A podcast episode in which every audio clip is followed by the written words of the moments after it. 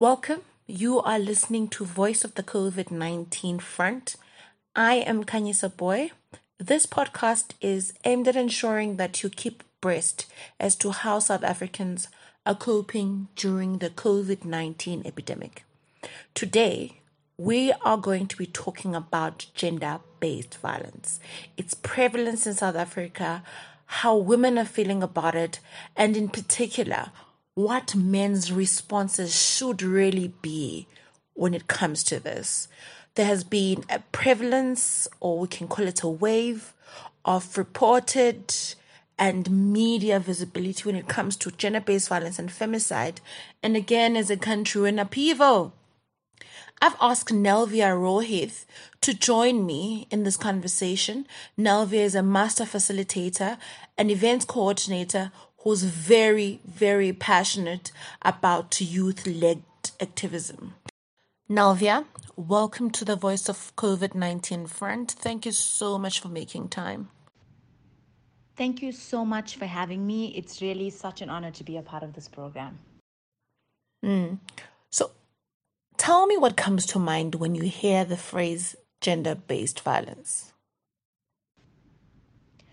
So, when I think about the phrase gender based violence, I think that it is the disproportionate and direct verbal, physical, sexual, and mental abuse or brutal violence towards one gender, specifically those who identify as female. Um, I think a critical piece of this description is the word disproportionate, as this is what defines the type of violence differently to other crimes. And according to statistics, essentially, women and children are the most marginalized communities and are enduring or succumbing to violence that is perpetrated by predominantly men. So, now this doesn't mean that men are not affected by this issue, but that women are exponentially more likely to be affected by violence than their male counterparts. And that's why it is titled Gender Based Violence. Thank you for that. The general descriptor, which is gender based violence, is generally received as a, only a physical. Um, only a physical experience and and you would see that when we think about when we see it even in the news we see women who have been battered um, and also women who have then subsequently been killed. I'm just wondering if you've seen it or people you know have experienced other forms of violence and what are those? Sadly um, there, there isn't a woman in my family who i know who hasn't been affected by some form of gender based violence in their lives. And you know what makes it worse is that the violence these women in my in my life um, have endured has been perpetrated by men that all these women knew and loved and cared for. And the violence has taken the form of physical abuse, emotional abuse, and sexual coercion by the hands of their male partners or their male children or their male siblings. Also combined with alcohol and drug abuse. And then these acts just take a different level of horrifying and brutality, to be totally honest. And that is the sad truth of it. This violence happens within our homes, within our communities, within close proximities to our daily lives. They occur behind closed bars, and often women who are affected by the most brutal crimes have been harmed by the hands of a man they knew. That is the sad reality.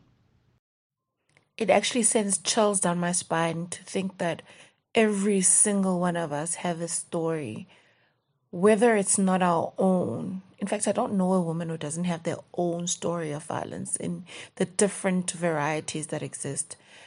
But we all have a story to tell about gender based violence. And I'm sitting here just thinking, what kind of vulnerabilities do you think are women further enduring during this time of lockdown, this time of a pandemic? So I think women and children were the most vulnerable during this time. Firstly, the ability for many women to independently provide for their own basic needs and the needs of their children was completely shut down, which means many of the informal businesses that so many women in our country are reliant upon were not accessible to our women. So, this is what traps many women in violent relationships um, as they are kind of become bound by their responsibilities to provide for their children and for themselves, of course. Beyond that, mental abuse is debilitating. After countlessly being dehumanized or shamed by a violent partner, eventually your sense of self worth is affected, like anyone naturally would be. So, anyone who has faced mental illness, for example, knows that even though you so badly want to feel better or escape the confines of your pain, it's extremely difficult. So, I think, in the same regard, escaping an abuser, even if you have no resources or have all the resources, it can be extremely difficult. So, much of the women during these lockdown had absolutely no escape. And inevitably, this meant that the cycle of violence was perpetuated, was able to continue. And unfortunately, they were not able to get any type of peace as in the form of, you know, going out to work or spending time with friends or going to the salon. They didn't have that community to find safety and solitude, and so became the most vulnerable during this time. It's interesting that you would you would pull in that sense of of of togetherness and and um, and community that is a necessary part of of of a woman's protection, right? And you know, we have an archetype for the type of woman who would be affected by gender based violence. And some of the characters that you spoke about, the inability to be able to make um, ends meet for themselves, being in a confined space, children who have got vulnerabilities and such things. And I'm just thinking, in the Indian community looks like it's got such a great sense of community and that none of this would be happening in that space. And I'm just wondering, what is the scenario there? What does gender based violence look like there? the Indian community is, you know, widely and devastatingly affected by alcoholism and domestic violence. Um, frankly, I don't know many Indian women who have not faced violence in some shape or form. But the worst injustice is that we do not even talk about it in the Indian community. We are constantly shrouded in shame and constantly concerned about, you know, what other people will think. Will this bring shame on us as a family or as a woman? So, what happens is that the abuse continues in its twisted cycle. Indian men to continue, you know, to be hidden and protected as perpetrators because we are afraid to speak up, or even if within the family they are aware, we are unable to act. And I really can't explain why we're unable to act and protect women who are affected by it. But I think a lot of it has to do with this cultural expectation that we have, that we put on upon ourselves. And, you know, um, those men who are not perpetrators are often silent and often unwilling to say or do anything about it. It's almost as though if it doesn't personally affect them, then there isn't any urgency or immediate need to address it, even within our own homes. And that is what I've seen in my own family, an extended family, and my friendship circles. There's just a lack of willingness or urgency to speak up and do something, especially if it doesn't affect them. True. Speaking about silence and a sense of urgency, I know that when um, the the current reports started coming out, you organized two marches against gender-based violence, um, even during this time of lockdown, which kind of pointed out your stance and some of your immediate friends and family stance around around this issue. Um, and quite recently, a very famous DJ um, and his group of people made a call out for men to march, and um, it was met with with some questions, which I suppose were difficult questions. And you know, men are standing there going, "What do you guys want us to do? Because we want." we wanted too much and now you're saying this will not work. What do you think is the necessary actions that men should be taking when it comes to gender based violence? You know, I wish so deeply that men would take action for women as fiercely and passionately as we do for them and their injustices, you know. Frankly, we really need men in this fight. Nothing is going to change unless men come to the party and with conviction, you know, not because it serves them in any capacity and not because they have a mother or a sister or a daughter or any female friends, because that should go without saying, but because in order to change the society we live in, we need to put the lived experiences of women at the center of conversations because they are the most marginalized as a community. This is not to say that, you know, men's experiences or challenges are not important. They are absolutely important. But what we're saying is that in addressing the injustices towards women, we will directly shift the way the world exists and then shift it in a positive direction. So I think the more safe and responsible the society, society you know, around us is, the more likely our society and community will flourish. And I think, you know, even before all of this, we need men to show their allyship in simple forms like calling out inappropriate locker room talk or, you know, shutting down rape jokes or any of the stereotypes that discriminate against women. These are all like small imprints that we can leave with people to let them know that any type of disrespect is unacceptable. This shapes the language and the conversations we have around the rights and, frankly, the existence of women in our world. Nalvia, I have to tell you, when you said the word safe, I was I was slightly triggered. When you said safe and you said the existence, I was slightly triggered. And I just how do you feel when people say be safe you know you're walking out and somebody says be safe how does what are your thoughts on the phrase itself be safe to me it means having a plan a b c d e with each of them having a more severe course of action to protect myself at the basic level, I would say it means like notif- notifying more than one person about my whereabouts at all times and sharing my location if possible. And then it goes, it ranges all the way up to how would I fight to protect myself? And then even thinking about like my willingness to jump out of a moving car if I were ever abducted. I recall many, many times choosing an alternative route to get to somewhere so that I would have avoid, you know, walking past a group of men. I recall always holding my car keys in a way that I could potentially poke someone if I were attacked.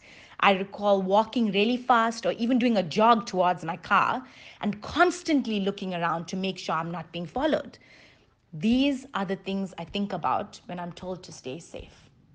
And to me, that just sounds like survival. Those are survival tactics. That doesn't sound like being safe to me. I I'm hoping that as people are listening to this podcast, they hear the the urgency and the the difficulty of being unsafe in your own body, really, because it doesn't matter whether at home or walking down the street, the sense of not being safe kind of follows you everywhere. And I really, really want to thank you for just opening this up and having this conversation with us so, so, so honestly. Uh, uh, just your final thoughts, I suppose, on the matter. You know, we all have a part to do and a responsibility to do what's right. Do not let anyone make you feel that what you care about is not important. It absolutely is important, and your voice does matter. Remember that your action, however big or small, has the power to inspire someone. So you gotta keep going. You have to keep going. And you know, um, I think the first step for those of us who are just starting on the road to activism is to shift the way we are talking about and acting out gender roles. I think if we equip our children, both boys and girls, to learn about the world without language or roles specified to specific genders, well, I guess according to what society has laid out, we will raise a generation of people who see each other as equal and capable, not based on what is expected of us as women or men, you know but rather as human beings with a purpose. I think we need to empower children to take on the responsibilities of daily life, obviously, when they grow into adults, but learn the responsibilities of daily life in childhood beyond just earning a living or you know preparing yourself to earn a living but also being present parents what does that look like how do you nourish that action and thinking within your child. And then, you know, contributing to the tasks in the home, learning simple life skills like cooking for themselves. That is a life skill. We all need to know that. We need to empower our children to spend time crafting and building things with their hands. Teach them about science and mathematic, mathematics and politics and history and, you know, all the subjects. I don't think there should be a limitation on who you introduce those types of things to. Let them play and enjoy sports. You know, let them explore, encourage them to learn comprehensively a variety of things and with a variety of people. Let them learn how to be amongst all types of children. And yeah i think from that you first of all you learn you know empathy and cultural acceptance and you start to build respect for one another because you're able to see each other in natural environments in spaces that nourish you and and feed your spirit um, and I, I think we need to nourish the next generation without the limitations of fear and the roles that society has stipulated for them. So, in whatever shape or form you are exhibiting your activism, it is powerful and it matters. And I encourage you to keep going. Find a community of people who will stand with you and keep going because you would be amazed at how many people you can inspire through your actions. And even if it's just one person, that counts. It counts so much. I will say this there is never an excuse for violence. But if you are experiencing any form of gender based violence, the command center is 0800 428 428. Their WhatsApp number is 0600 123 456. Share this with people who may need it. And from us, it is goodbye. Should you need any further updates, make sure that you follow us on social media. It is at civil society underscore. You can also look up our website. It is communityconstituency.org.za. Thank you.